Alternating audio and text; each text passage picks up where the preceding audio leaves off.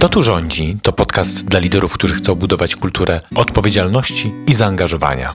Proponujemy Wam krótki, 15-20 minutowy format skupiony na praktycznych i konkretnych narzędziach. Dlatego nazwaliśmy go Narzędziownik.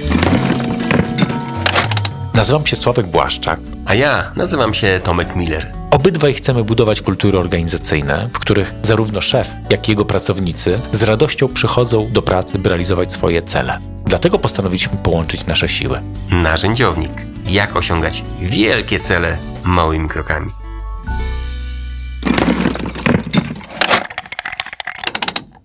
Dzień dobry, Tomku. Cześć Sławku. Y, Słuchaj, Tomku, jak się masz? bardzo Bardzo dzień. dobrze. Dzisiaj nie jest za gorąco, także czuję się bardzo fajnie. To bardzo się cieszę. Słuchaj, ja tak cię zagaduję, bo będę ciekawy pewnego tematu, Mhm. w którym ty się specjalizujesz, Mhm. bo jesteś dla mnie takim ekspertem od słuchania. No mało kto tak potrafi słuchać jak Tomek Miller, proszę państwa. A ja myślę, że to jest temat, który chyba warto zgłębiać od czasu do czasu. Nie wiem, czy ty też tak masz. Ja miewam takie sytuacje, w których mam wrażenie, że jak inni słuchają, to nie do końca słyszą to, co ja chciałem im przekazać. No. I miewam takie sytuacje, że rozmawiamy o jakimś temacie, jaki efekt chcemy osiągnąć w zespole. I potem się okazuje, ale ja to zrozumiałem tak i tak. Mówię, ale ja przecież mówiłem chyba o czymś inaczej, a ktoś jeszcze inny, Andrzej, mówił jeszcze o czymś inaczej. To czemu ty tak to zrozumiałeś, nie? Mhm. Nagle się okazuje, że są jakieś takie różne interpretacje wobec rzeczy, która wydawała mi się dość jasno powiedziana. Tak. Czy to jest normalne, Tomku? Czy coś może ze mną jest nie tak? Wiesz, że nawet u siebie miałem taką ostatnią sytuację domową, że moja Aneta twierdziła, że coś ustaliliśmy i ta rozmowa była dzień wcześniej. Ja uważałem, że tylko rozmawialiśmy ten temat, ale żadnych ustaleń nie było.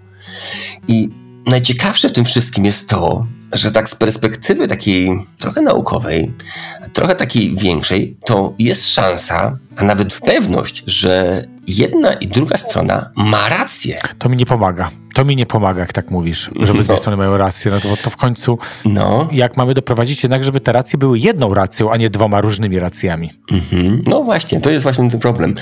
Był taki uczony, który wymyślił coś takiego jak cztery uszy Fontuna. Fontun to był taki uczony psycholog, który stwierdził, że my słuchamy siebie nie tylko jednym, czy dwoma, czy parą uszy, ale słuchamy siebie aż czterema uszami.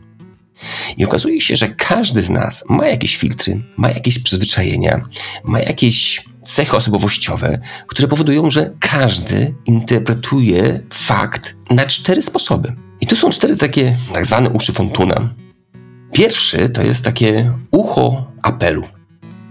Ucho apelu to znaczy, że ja przez swoją wypowiedź apeluję o coś do drugiej osoby albo proszę ją o coś. Czyli to ucho apelu to jest pierwsze. Drugie ucho to jest ucho rzeczowe. Rzeczowe to jest taki fakt. Liczby, fakty, dane i to jest to, co moje ucho słyszy. Kolejne ucho to jest To może, ucho. może na tych dwóch na razie się zatrzymamy, bo No. już jest dla mnie dużo. Czyli na przykład jak wchodzi żona do domu i mówi, ale tu bałagan. No, To z perspektywy apelu brzmi na przykład, no. czemu nie posprzątaliście, może byście posprzątali. Dobrze to to- interpretuję? Nie, to już jest ucho jak gdyby relacyjne. Ale to jak A. mówisz, jest bałagan, Tak. to jest kolejne ucho. Ale jak mówimy o tych dwóch, to jeżeli twoja żona mówi jest bałagan, to ona może apelować do tego, posprzątajcie. Po prostu. No to właśnie o to mi chodziło, to w tym pierwszym, może Mhm. to źle wyraziłem, ale że to jest oczekiwanie, że posprzątamy. Tak, kontakt. Apelu, To jest dobra. informacja, jest bałagan, posprzątajcie to. Ale z drugiej strony, gdy mamy właśnie takie ucho rzeczowe, bałagan to bałagan i tyle, spostrzegła.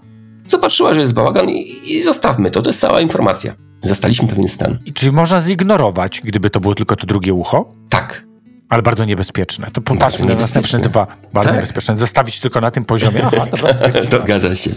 to pójdźmy do następnych dwóch, może tam jakieś rozwiązanie nam się jeszcze pojawi. Tak. Jest, jest kolejne ucho. Ucho jest drażliwe, takie relacyjne, gdzie często, no właśnie, takie już coś powiedziałeś już wcześniej, że ktoś ma powiedzmy pretensje albo jakąś uwagę do nas, że O. bałagan, czyli ty siedziałeś w domu przez tyle godzin i nie posprzątałeś tego. To moje ucho. To Mhm. brzmi jak zupełnie moje ucho, bo ja w takim komunikacie, ale tutaj jest bałagan, Tak. słyszę zawiodłem. O, to Mogłem no. posprzątać, kurczę. Tak. Albo znowu się ktoś mnie czepia. Mhm. Chciałem odpocząć. Tak, tak, to jest dokładnie to. I czwarte ucho to jest ucho ujawniania się. I ucho ujawniania się nazywam takim uchem czterolatka trochę, że ja mówię wprost, co zauważyłem. Czyli bałagan, okej, okay, zauważyłem bałagan i to wszystko jakie mam emocje z tym, ale to jest ujawniania się. Ja jestem spostrzegawczy. Zobacz, zobaczyłem bałagan.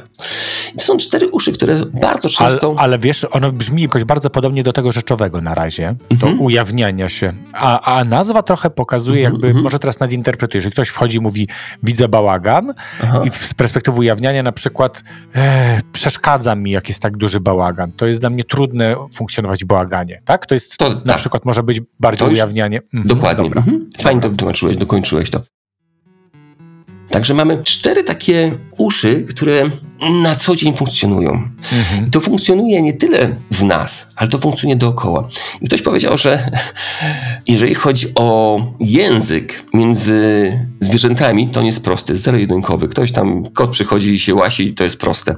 Ale między ludźmi jest kłopot właśnie z wychwytywaniem tych niuansów, tych takich drobnostek, które powodują, że znajdziemy intencje drugiej osoby. I te uszy Fontuna pokazują, że te intencje są ważne i żeby się doprecyzować, o co nam chodzi.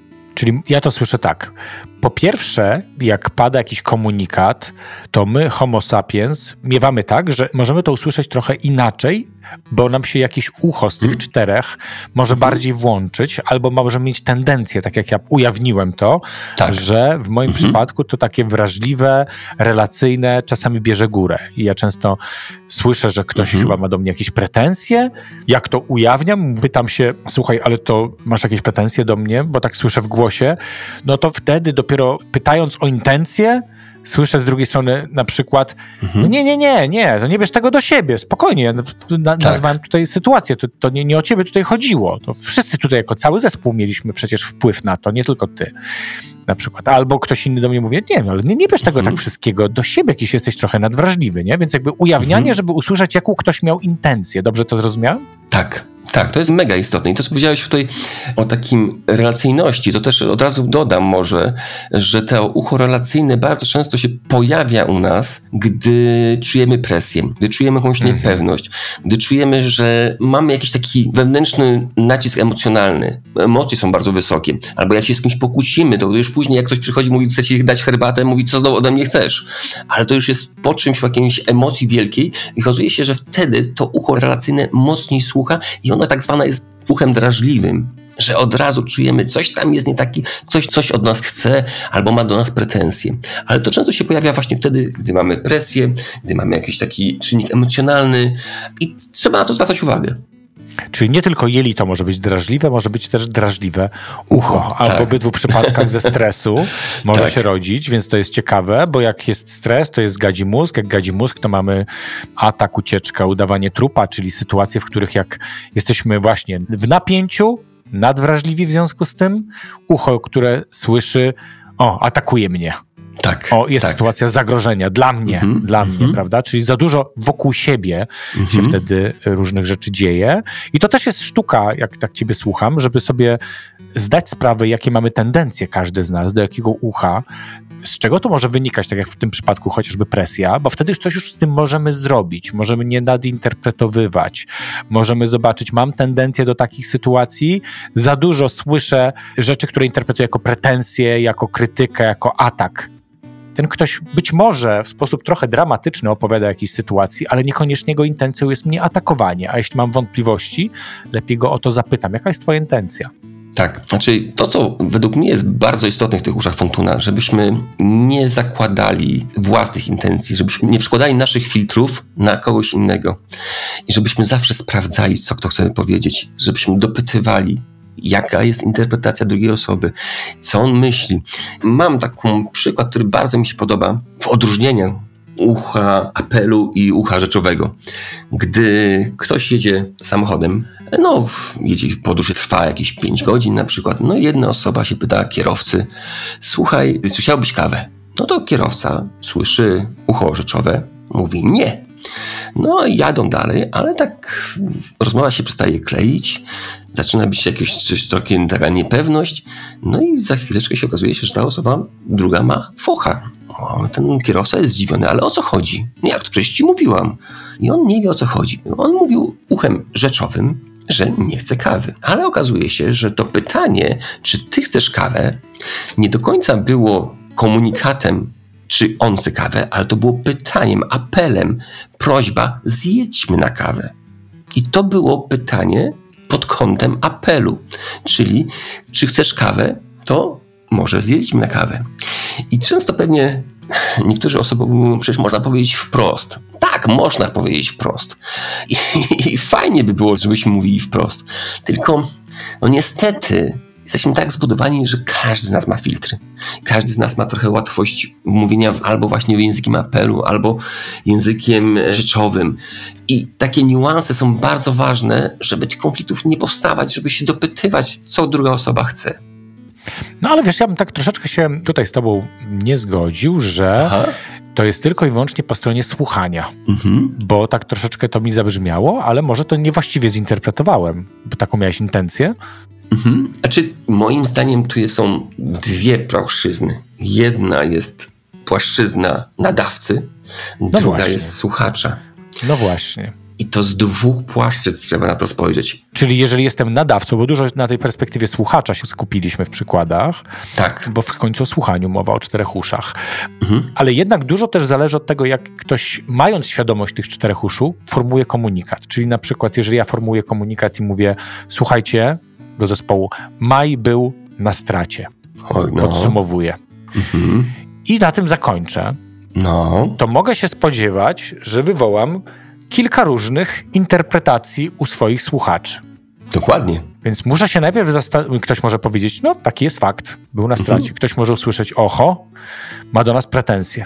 Tak. Ktoś inny może usłyszeć, kurczę, musimy się wziąć w garść, coś potrzebujemy zrobić mhm. jako zespół inaczej, albo ja mhm. potrzebuję zrobić coś inaczej, prawda? Mhm. No i zostało nam jeszcze jedno chyba ucho, które ominąłem. Ujawniania się e, relacyjne, rzeczowe. Tak, tak. Mhm. Czyli ktoś może powiedzieć, no być może nie zadbałeś jako lider o coś. Tak.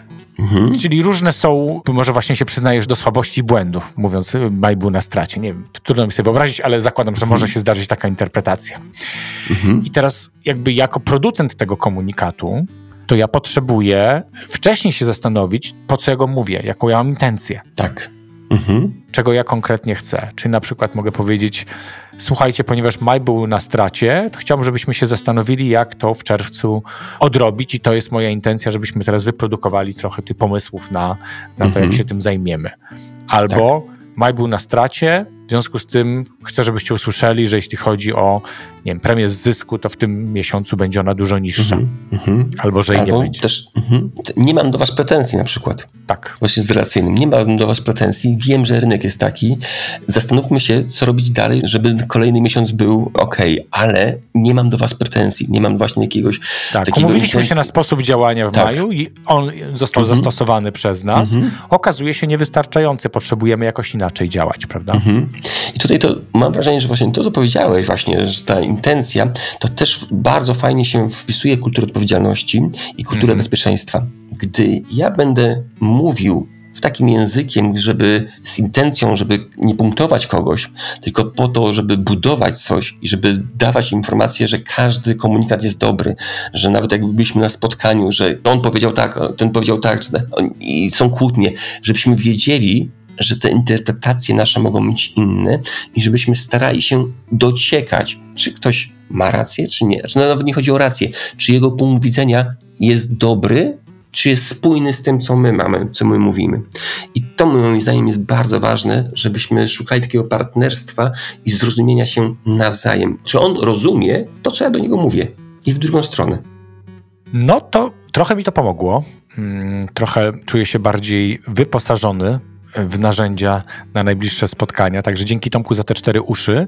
I chyba zakończyłbym taką konkluzją, że no taka prosta rzecz, ale chyba zawsze będzie się sprawdzać, czyli zapytanie, jak mnie, mnie zrozumiałeś, albo jak ty interpretujesz to, co powiedziałem, co dla ciebie tu jest najważniejsze, jakie wątpliwości to budzi, tak? Czyli sprawdzanie w dwie strony, mimo szczerych chęci, aby moja intencja była jasna w moim komunikacie, zawsze z drugiej strony może to być inaczej usłyszane i zrozumiane, bo cztery uszy robią swoją robotę, więc sprawdzanie w drugą stronę. To taka moja konkluzja, żeby jednak o to zadbać i sprawdzać. Tak. Z czym ty kończysz, Tomku, nasze spotkanie? Spotkanie. E, znaczy, ja mam nadzieję, że wyjaśniliśmy to naszym słuchaczom wystarczająco dobrze i że oni usłyszą nasze intencje, ale faktycznie moją intencją było to, żeby pokazać, że te komunikaty mogą być niejednoznaczne, mogą być inaczej interpretowane i żebyśmy dbali o to, żeby dociekać co druga osoba ma na myśli i co my przekazujemy drugim osobom, żeby te komunikaty były blisko równości,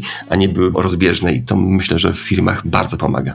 To na koniec, już koniec zupełnie, przypomnijmy naszym słuchaczom cztery typy uszu z zadaniem, aby hmm. każdy zastanowił się, które u ciebie bierze górę najczęściej, do której masz tendencję. Tomku, cztery hmm. uszy. Ucho apelu, czyli ucho takiej prośby. Drugie ucho rzeczowe, czyli fakty. Trzecie ucho relacyjne, takie drażliwe, co to da mi.